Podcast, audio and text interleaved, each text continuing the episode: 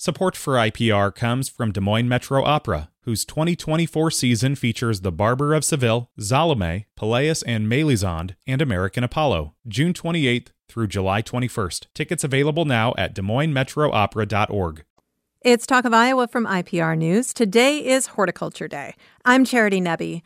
Only prune your oak trees during the dormant season. It is a rule that you have likely heard us talk about dozens of times on this very program. And today we'll talk about why it's so important as we explore the horrors of oak wilt. Chelsea Harbach is a plant disease diagnostician at the Plant and Insect Diagnostic Lab at Iowa State University. Hello, Chelsea. Good morning, Charity. Thank you so much for being here. And we talk about oak wilt all the time, but today we're going to get into specifics. What is oak wilt?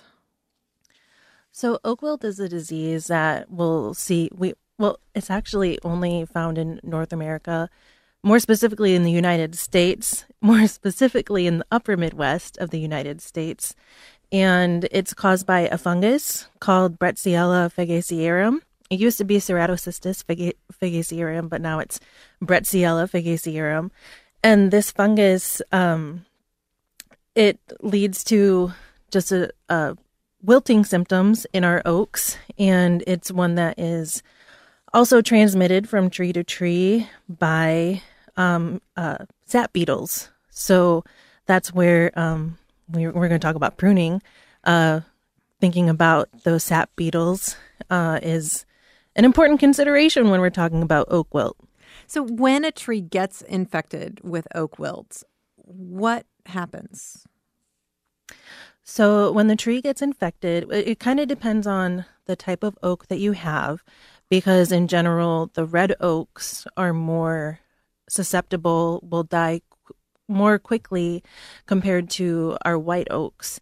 Uh, so, when a tree when like a red oak gets infected you'll start to see um it, it, it's it's a different kind of wilting symptom than you're probably used to in like your annual plants or your house plants but it is a wilting symptom um, that you'll see uh, leaves kind of start to turn brown um, from the edges in um, and uh, and you'll see that kind of like in one area of the canopy first and then it will progress um, depending on what kind of tree you've got, uh, progress through the canopy, and um, and the tree will generally eventually end up just dying. Uh, the leaves will be brown, they'll fall off, and it won't leaf anymore. So you said red oaks are more susceptible. Is this always fatal for red oaks? Generally, yes. Uh, red oaks, um, when they get uh, when they get infected by uh, Bretziella um, they typically will die um, in as uh, short, or er, like from like four four to seven months after getting infected. Wow. And with white oaks, what do we see?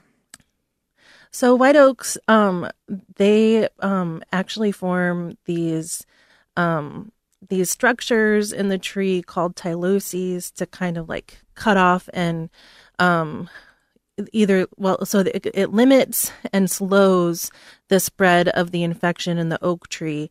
And um, in doing so you can kind of see oak or white oaks tend to live a little bit longer um, with um, with the oak wilt fungus um, but oftentimes they will still die but there are some cases of uh, white oaks actually growing out of uh, of a white oak or of a oak wilt infection. So you talked about what happens when a tree becomes infected and we see the leaves getting brown. There are other things that can make your tree look like it might have oak wilt. How do you know if it's really oak wilt? Well, the best thing to do is if you uh, suspect oak wilt, um, take pictures uh, and if you can, um, yourself or contact an arborist to help you get a sufficient sample um, and send pictures and your sample to the Plant and Insect Diagnostic Clinic at Iowa State.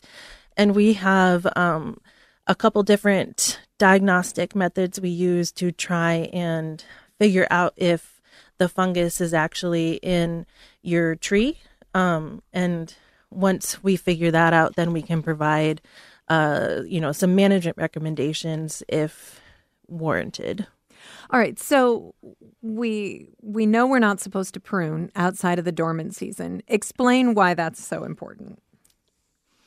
Well, so if you're um, if you're pruning when the tree is actively growing, when it is awake, um, you're you know in, in essence kind of like damaging that tree. And if you don't, um, it like if you don't apply some like paint over the the wound or injury um the the tree gives off um es- essentially kind of like smells that the uh, the sap beetles are attracted to and so if you are attracting sap beetles that might have been feeding on an infected oak tree you have you're kind of increasing your chances or increasing the likeliness that uh, your trees might become a feast for uh, sap beetles that are carrying the fungus from one tree to another. So it's very important to uh, to prune during the dormant season, so that way you don't get those kind of smells that attract the picnic or the sap beetles. And also, like the sap beetles just generally aren't going to be active during the dormant season either. All right. So it's kind of twofold. And the dormant season is right now. how how Yes. much time do we have? Um, I mean, obviously, there's a lot of snow on the ground in a lot of Iowa right now, and going out and pruning an oak tree this weekend might not seem very practical. But our window is closing. Our window is closing. So, um, generally, the recommendation is to get pruning done prior to April. And then um, I've seen like some mixed messaging that, like, you know, maybe you're safe to start pruning again in July, but it's really better just to like wait until that tree goes completely dormant. So, really, your window to prune is like November to March. All right, and it's a it's a great early spring task to take care of when you It can't is. do anything else, right? Yep, yep. All right, it's but pruning and and pruning only during the dormant season. That's not the only important thing to think about when you're thinking about the long-term health of your oak trees. So, let's Yes. talk about some of the other things that are important to think about. Well, so, you know, I think we kind of have um, like an aging population of oaks in Iowa.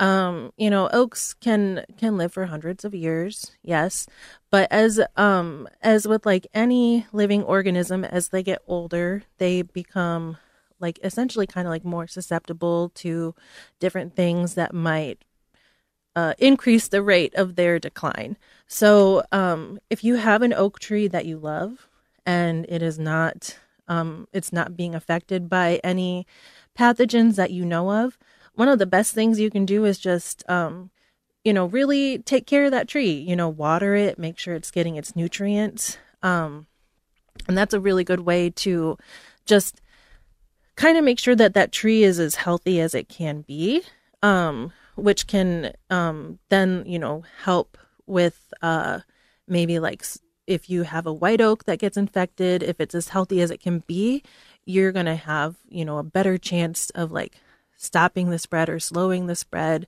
of the fungus if you get a positive identification If you have to remove an oak tree, what kind of precautions should you take to make sure that you are not infecting other trees in the area?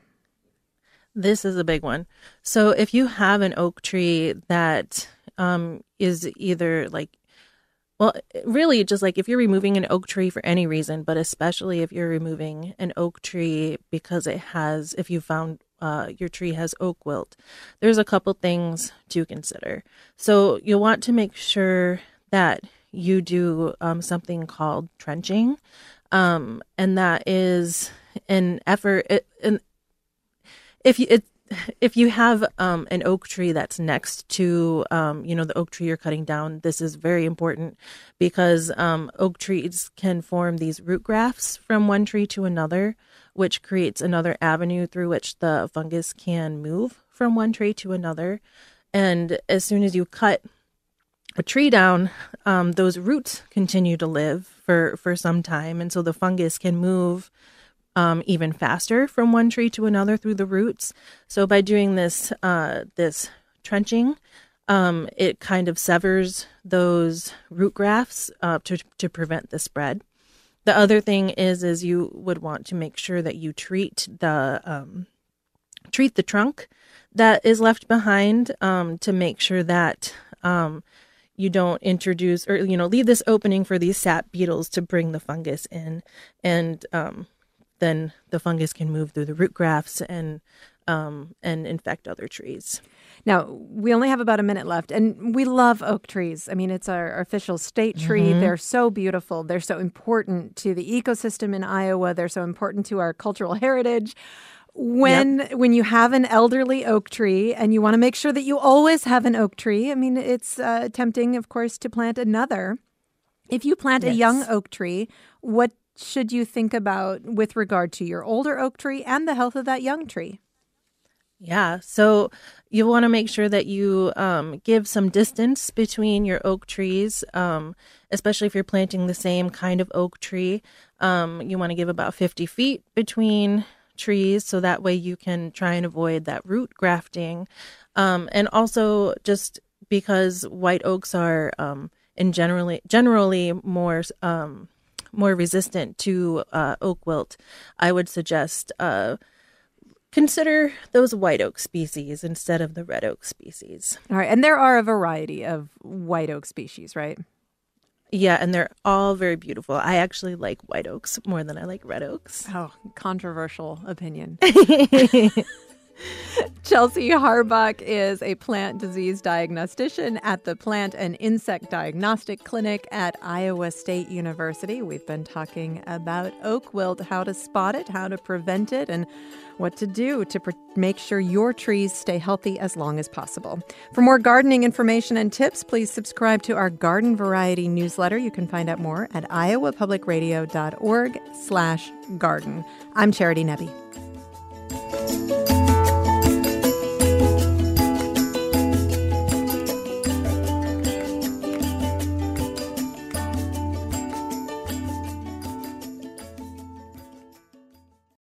Support for IPR comes from Des Moines Metro Opera, whose 2024 season features The Barber of Seville, Salome, Pelléas and Mélisande, and American Apollo, June 28th through July 21st. Tickets available now at DesMoinesMetroOpera.org. I'm Rachel Martin. You probably know how interview podcasts with famous people usually go. There's a host, a guest, and a light Q&A.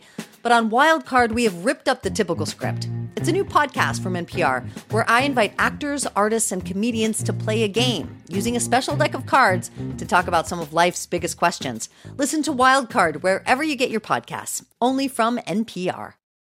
It's Talk of Iowa from IPR News. I'm Charity Nebbe. It's Horticulture Day today. With me, Chelsea Harbach. She is a plant disease diagnostician at the Plant and Insect Diagnostic Clinic at Iowa State University. Aaron Steil is also here, Iowa State University Extension horticulture specialist. Hello, Aaron.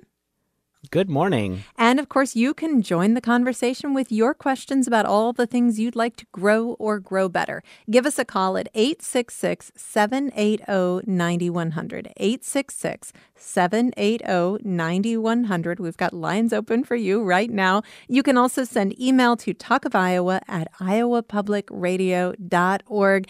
And we won't be here with a Hort Day next Friday, but then with March, it's back to weekly shows. And Aaron, I mean, we're so close to the growing season this time of year. It's, it's, very hard to wait, isn't it? yeah, and days like today, it doesn't feel like it's that uh, that close, but it's it's not too far away. It's it's coming, and I, my yes. my argument is if you're going to have a late season snowstorm, this one was not too bad a snowstorm to have. It's pretty out nope. there. Mm-hmm. So at least we have that. Plus, it gives us a little more time to um, prune our oaks. And as we get to questions here, let's talk a little bit of, about oak pruning.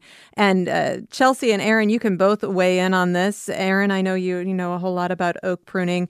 We need to do it during the dormant season. When you look at one of your older oak trees, how do you decide? Okay, this is something that I need to do this year. So, if you have any broken branches, uh, that certainly would be something that you would want to address first. Um, especially on a mature tree, it's not uncommon to have a few branches that break out in storms or snow storms, that kind of thing. Um, and so pruning those out, cleaning up that cut is really beneficial. So that's usually where I start. Most mature oak trees don't need a ton of pruning. Most of the pruning happens early in the tree's life in your in your landscape and you know you're pruning to get some nice branch architecture in the tree that's well spaced branches that aren't you know no double leaders that kind of thing and then um, by the time it's mature um, you're really just kind of doing, you know, oh, branch broke out, or one of these branches is a little lower than I want it to be because uh, I keep running into it with my, you know, while I'm walking around the yard or whatever. So um, that would really be the only time you end up doing a ton of pruning on a mature tree like that. All right. And when we see a broken branch, um, I mean, obviously we don't want it to be something that's dangerous that's going to fall and, and Right. hit somebody. But is it important to, to prune that out as opposed to letting nature take its course?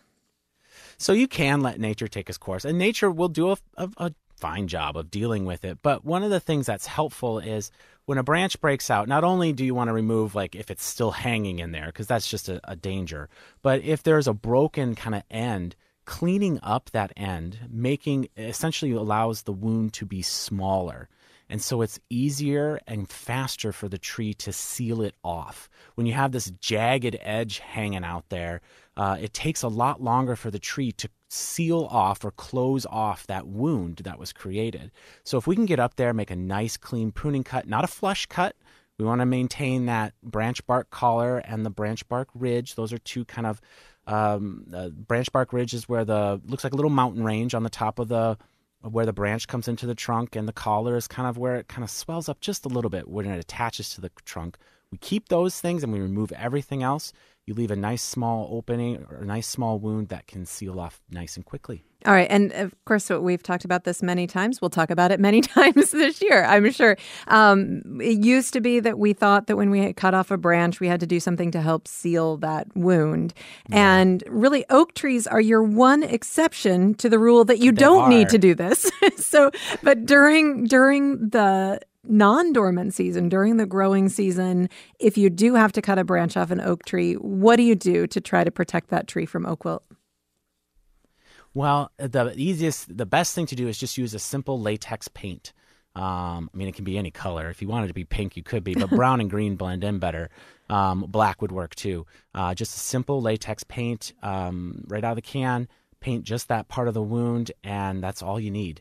And oaks are the only tree we recommend that for. And again, it's because we're trying to not get those sap beetles attracted to that opening where they can inject that fungus that gets into the vascular system of the tree and, and causes the damage that we see from oak wilt.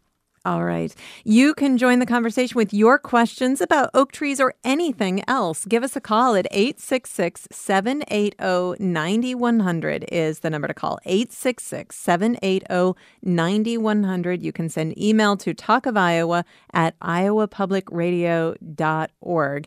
And uh, I have this email from Andrew in Bettendorf. He says, This past weekend, we had someone drive, well pursued by the Iowa State Patrol, into our front yard, around our side yard, and through our backyard. As you can imagine, the vehicle left tire ruts approximately two to three inches deep throughout the yard.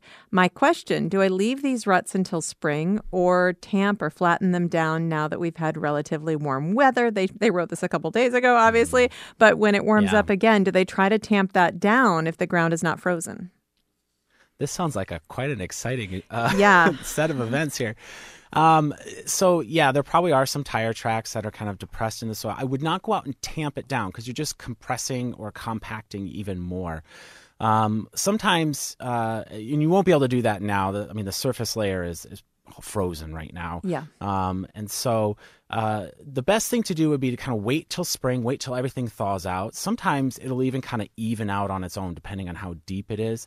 If it still hasn't evened out, um, you can add a little bit of topsoil if it's really bothering you. Um, or you can do something like core aeration because it's going to be compacted anyway. Most people's yards benefits from core core aeration. That can help kind of um, loosen up the soil um, and hopefully allow that area to kind of recover.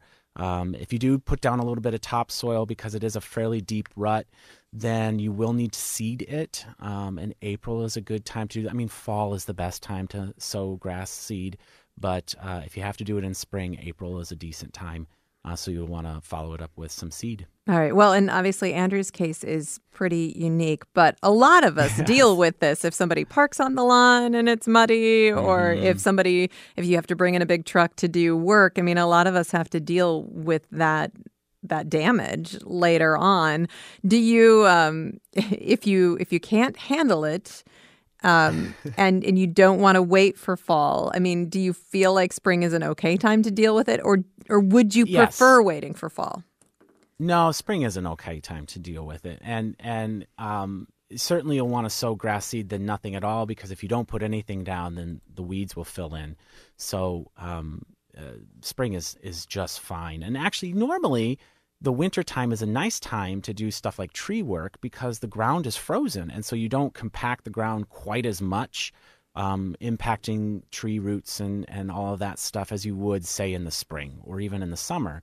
Um, but you know if that top little layer gets warm um, and soft and then you do something like this, then yeah, you get those ruts. yeah. Well, obviously, again, this was a pretty unusual situation. You can yes. join the conversation with your questions 866 780 9100. 866 780 9100. We've got a couple lines open for your calls right now. You can also send email to Talk of Iowa at iowapublicradio.org. Here's a question from Stephen Mason City How do perennials behave in the deep south during the winter? How does that that compare with what I should expect when bringing uh, garlic chives indoors or lemon verbena, rosemary, thyme over the winter? Yeah. Uh, well, you know, some perennials, uh, many of them behave very much the same way. They just might go dormant a little bit later in the season and come out of dormancy a little bit earlier than they would, uh, you know, further north. Um, and there are some perennials that won't actually do very well because they don't have a long enough dormancy period. One of the classic examples of this are tulips. Uh, tulips in Texas and Georgia, uh, the winters aren't cold enough, they're not long enough. And if they want tulips, they have to go through a huge process of pre chilling the bulbs in like coolers and planting. It's like a whole thing. Tulips are a lot of work down there. And up here, you know, they just kind of happen when we put them in the ground. So sometimes being a little colder is just just okay. but um, much of the United States, except for maybe uh, kind of the southern tip of Florida or maybe some parts of Southern California, um, still has a dormant period, and those so those plants go dormant just like they do here. It's just that dormancy period isn't quite as as long. 866-780-9100 is the number to call. Email talk of Iowa at iowapublicradio.org. Melissa in Anita says, We lost our gigantic old elm tree this season to elm bark beetle or Dutch elm disease. Can the beetle spread to other species of trees, causing damage? So that beetle is specific to the elm tree, and the fungus that it carries is also specific to the elm tree. So you don't need to worry about that spreading to your other trees. Um, I would just be worried about if you had any other elm trees nearby. So uh, that brings up an interesting question, Chelsea, when we think about how Dutch elm disease just swept through all sorts of elm trees and, and wiped elm trees out in a lot of communities. Oak wilt has been more controlled with that, but is that a fear that, that that's what we could be building toward? I think that is kind of the general fear. You know, we've um, we've kind of gone through um, these different periods of time. So, like you know, we first we had um, uh, Dutch elm disease that kind of took away all our elm trees.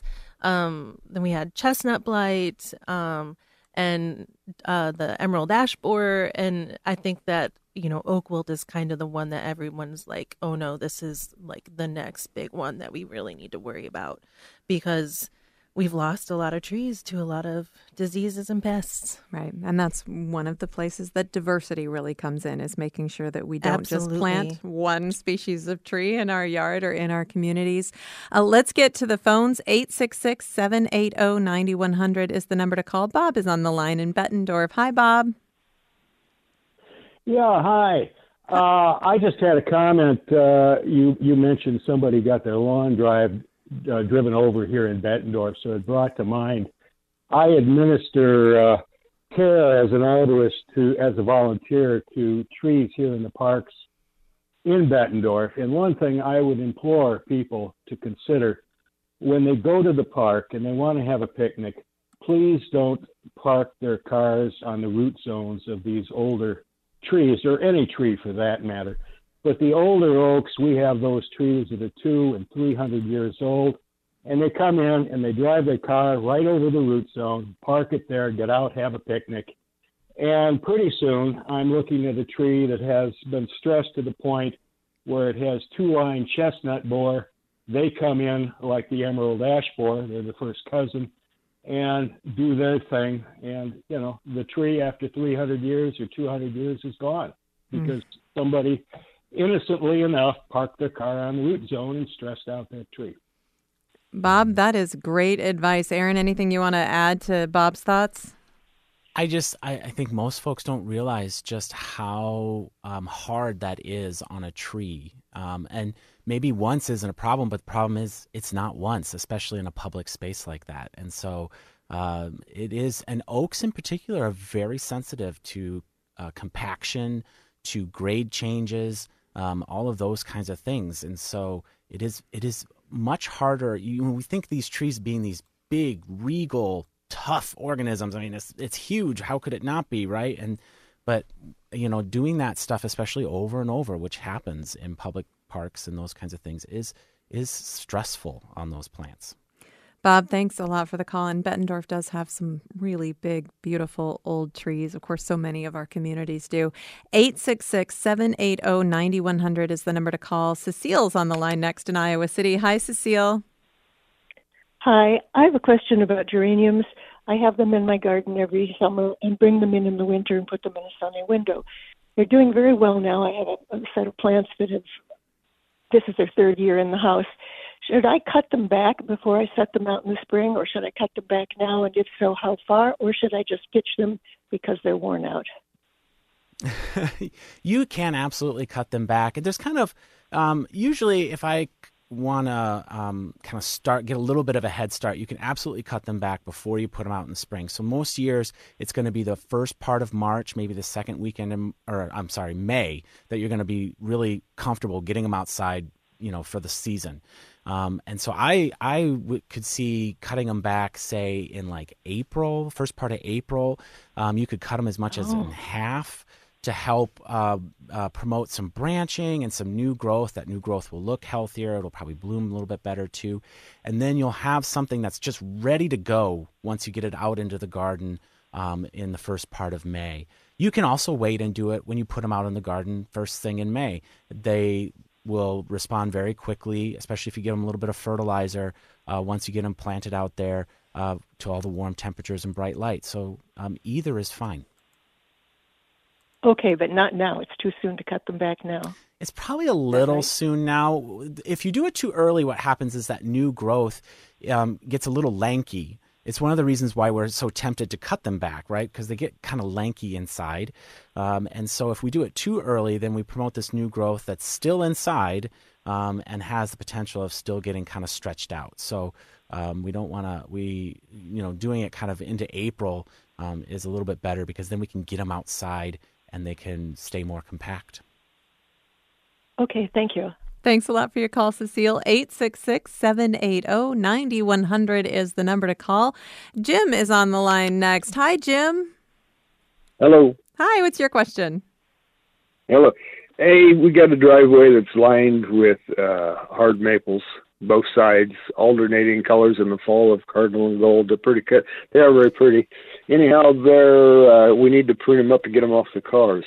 I was wondering, mm-hmm. you know, any special thing I need to know? Now is the time to do it. Um, you can do it anytime between now and um, kind of when they first start budding out, um, which is going to be depending on the year, sometime in early to mid-April probably. So uh, probably more like early April. So you can get in there um, if you have a nice sunny day, uh, sometime in the next couple of weeks. Uh, it's a great time to get out and get that pruning done.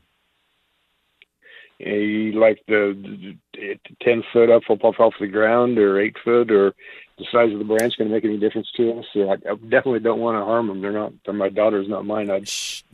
Sure. So ideally, we would remove. We wouldn't remove branches much larger than an inch in diameter. Sometimes we end up having to do that, but that would be ideal. Um, how how old are the trees?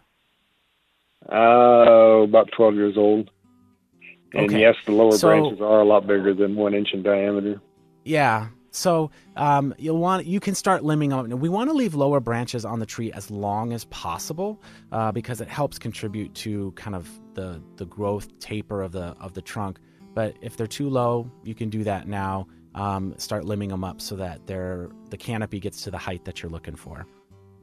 Jim, thanks a lot for the call. And uh, we are going to take a short break here. We'll be back in just a moment to answer more of your questions about the plants and trees in your life. With me, Aaron Steil, Iowa State University Extension horticulture specialist, and Chelsea Harbach, a plant and disease diagnostician at the Plant and Insect Diagnostic Clinic at Iowa State University. You can call 866 780 9100 or email Talk of Iowa at iowapublicradio.org. This is Talk of Iowa.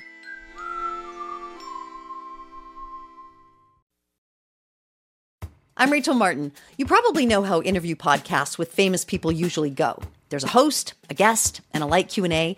But on Wildcard, we have ripped up the typical script. It's a new podcast from NPR where I invite actors, artists, and comedians to play a game using a special deck of cards to talk about some of life's biggest questions. Listen to Wildcard wherever you get your podcasts, only from NPR. It's Talk of Iowa from IPR News. I'm Charity Nebbe. It's Horticulture Day today, and you are welcome to join the conversation with your questions about the plants and trees in your life. You can give us a call at 866 780 9100. You can also send email to talkofiowa at iowapublicradio.org. With me today, Chelsea Harbach, plant disease diagnostician at the Plant and Insect Diagnostic Clinic at Iowa State University, and Aaron Steil, Iowa State University Extension horticulture specialist. And Chelsea, you just started at the Plant and Insect Diagnostic Clinic at the end of October, so you've mostly been here through the dormant season. Are you gearing up for a much, much busier time at work?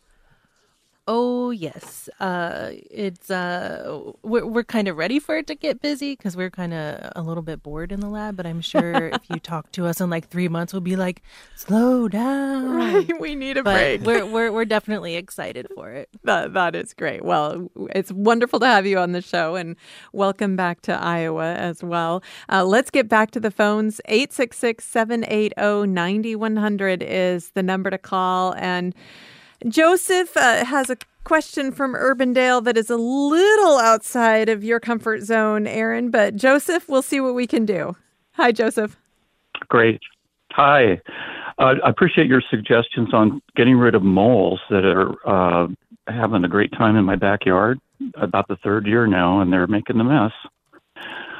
So far, all, all I've tried is the bait, the bait products that you can get, and it doesn't seem to have done anything. And I'm sure they're moles.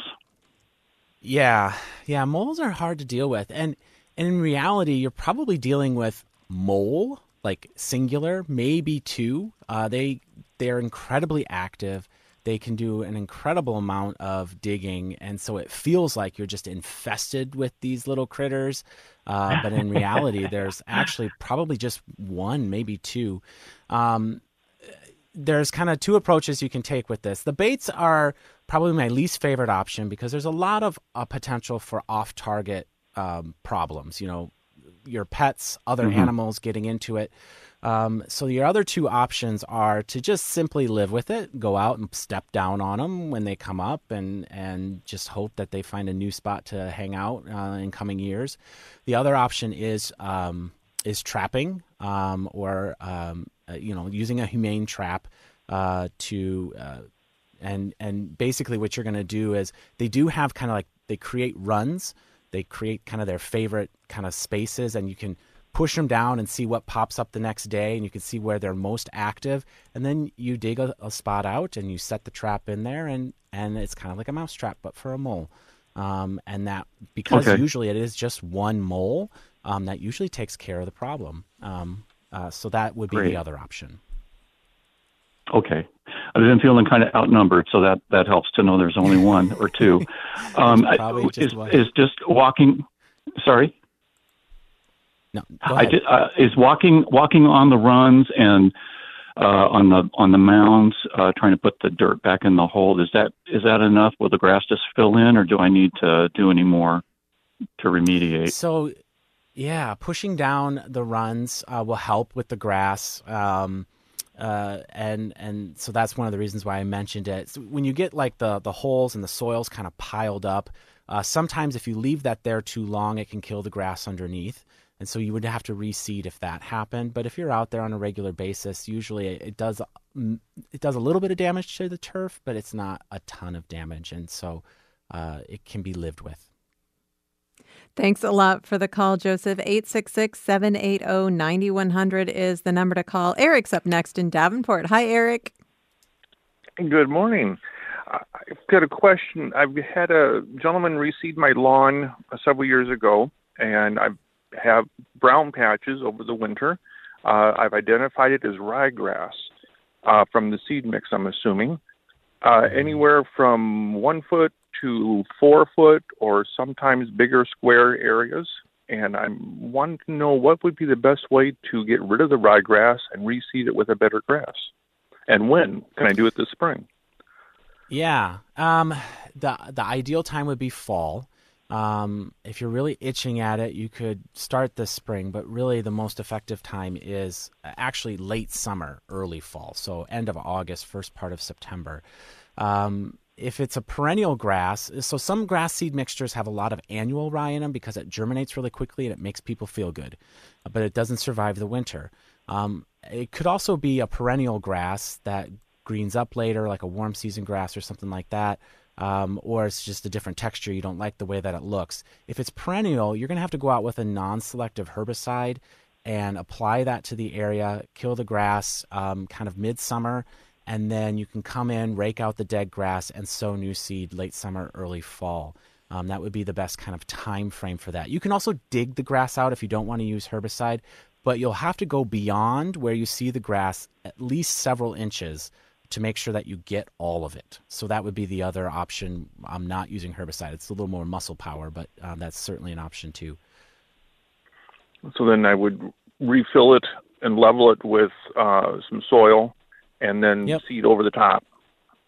Yep. Yep. Well, yep. it doesn't sound And- like fun, but it doesn't look good the way it is. Yeah, it's not fun. Uh, there, the perennial grasses, perennial grassy weeds are the hardest weeds to deal with in a lawn because they're so similar to the grasses that we want in our lawn. So um, it makes them kind of difficult to to take care of. Thanks a lot for the call, Eric. The the payoff comes later, and then then it Yes. feels like maybe Yes. it, at least it was worth Oh, it, and- if not fun. and and doing it in the spring is very tempting because everything greens up in the spring and you're gung ho and ready to do it. But typically, when you seed in the spring, you have much more weed problems than you do when you seed in the fall. And so, if you can just tolerate it through spring and early summer and start dealing with it in midsummer, um, you'll have fewer weeds long term. So that's why we recommend that time frame. All right. Thanks for the call, Eric. Next up, Teresa in Iowa City. Hi, Teresa. Yes. Hello. Hi. What's your question? Um, I have some oak trees in the backyard, and one of them has the black mold looking on some of the branches. And I wonder what this is and what uh, needs to be done.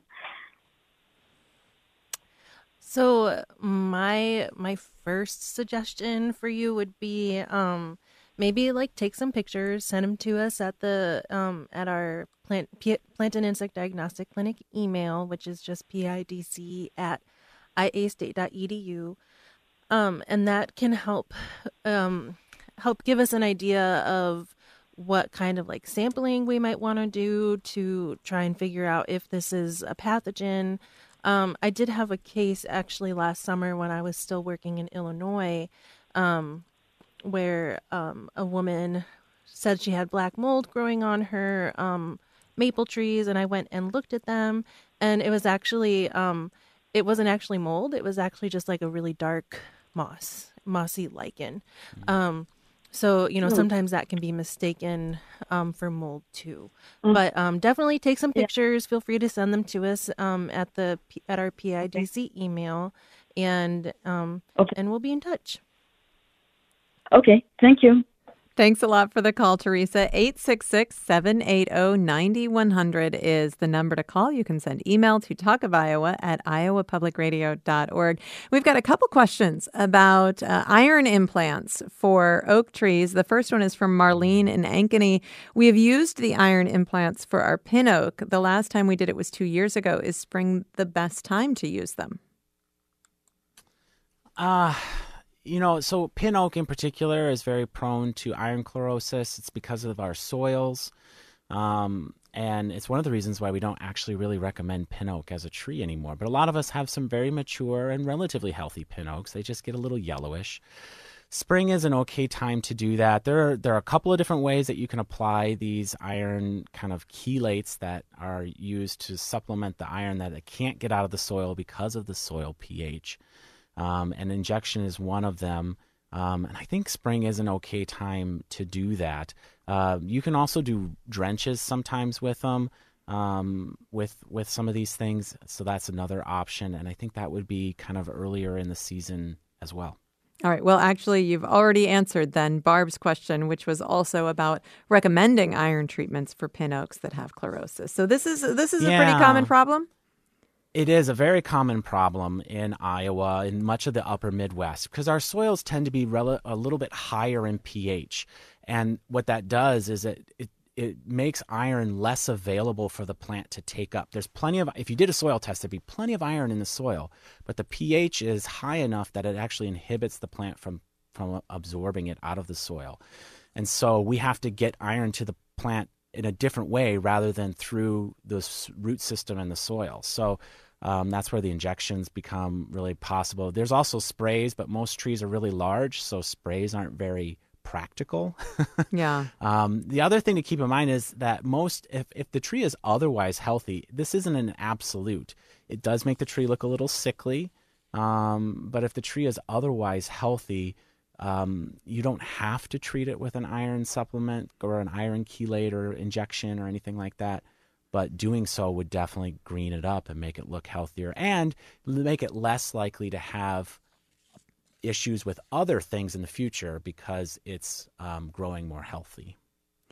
Let's go back to the phones. Dolores is on the line in Waukee. Hi, Dolores. Hi there. Hi. Hello. What's Yes. your What's your question? Okay, I got me a couple of high-rise gardens, and someone told me to buy a couple of bags of earthworm castings, put it in, and then put good topsoil on top of it. What is earthworm castings? So sometimes you'll see it. Uh, it's basically, I mean, it's essentially worm poop, is what it is. Um, it, it- sometimes you'll see it sold as uh, worm compost um, or vermicompost.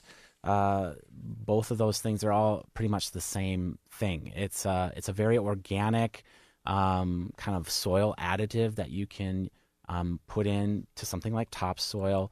Um, it behaves much like compost would behave. Like if you had a compost bin, the stuff that's at the end, um, it behaves much in that same way. It helps with soil moisture retention. It has a little bit of fertility in it, just a little bit. It's not like a replacement for um, a, a, a good fertilizer program, but it has some fertility in it, nitrogen, and some other things. Um, and it can help kind of loosen soil because, especially topsoil in the bags, can get really compacted in containers. And so it can help with, uh, with that as well. Dolores, thanks a lot for the call. Now, if she, um, are there other things that are are equally as beneficial as earthworm castings, in your opinion, Aaron? Well, especially in a in a container situation, there are a lot of options. Uh, sphagnum moss, uh, coconut coir. Um, you could potentially use compost, but uh, one of the challenges is that soil behaves differently in a container than it does in our garden beds. And when we pull just regular soil up out of the ground or topsoil, which is the cheap stuff at the at the garden center, that's the stuff that's like a dollar fifty a bag, um, rather than the six dollars a bag that potting soil is. Uh, that stuff gets really compacted in a container. So we have to put something in it to aerate it. Potting soil already has all those things in it, um, but those other things that I mentioned are things that you could potentially add to help with that in a container. All right, Dolores, thanks a lot for the call. Eric is up next in Des Moines. Hi, Eric. Hello. Hi, what's your question? My, well, it was about pruning my white pines. They're uh, fairly tall, and the lower branches are always slapping me in the face when I'm trying to mow. And uh, I've heard that you can trim up to 10 or 20 percent of a of a tree. And is it okay? Is the same timeline for like what you said earlier into before the candles come out? I guess. Yes. So if you're removing branches, this is the time of year to do it.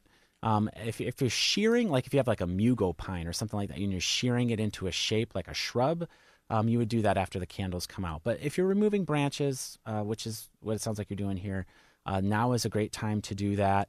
Um, ideally, you would take off as little as possible. Um, when we have younger trees, we always aim for no more than a third um, of the total volume. More like a quarter would be better.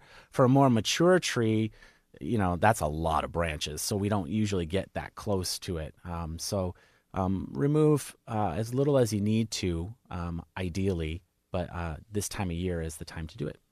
Eric, thanks a lot for the call. Here's a question from Tom in Winterset. We had a small tornado hit a tree planting in December of 2021. Lots of cleanup, still some cleanup left to do.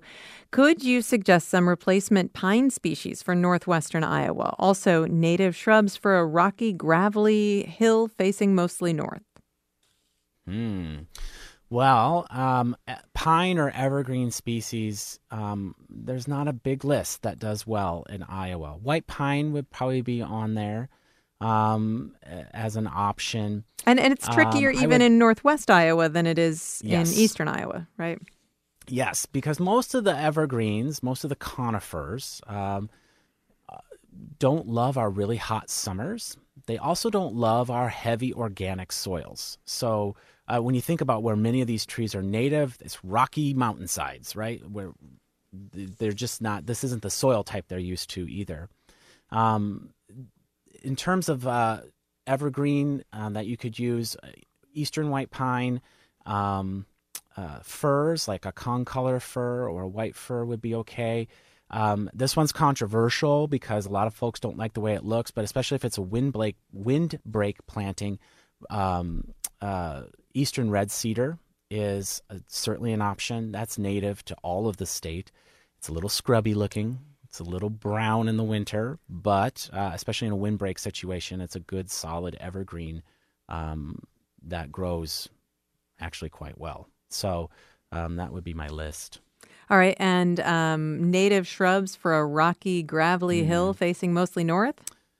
Yeah. So um, this situation, there are some uh, kind of shrub uh, junipers that would probably do well in that situation. Um, if you're looking for evergreen, um, other shrubs. Um, let's see. Uh, for relatively dry areas, um, uh, many of the viburnums would do fine in that situation. Um, red twig dogwood would probably do fine in that situation. Um, sumac is a possibility too. Most of these plants um, kind of like moist, well drained soils, uh, but would tolerate those that kind of situation without much problem. All right. Well, thanks a lot for the call, Tom. And we are out of time. Aaron Steil, thank you so much. You're welcome. And Chelsea Harbach, thank you. Thank you, Charity. Aaron Steil, Iowa State University Extension horticulture specialist, Chelsea Harbach, plant disease diagnostician at the Plant and Insect Diagnostic Clinic at Iowa State University. And I want to mention that on Wednesday, you heard about Greg Brown's retirement concerts taking place last night and tonight. We were going to air the concert live last night, but weather interfered. You can hear it tonight on IPR Studio One.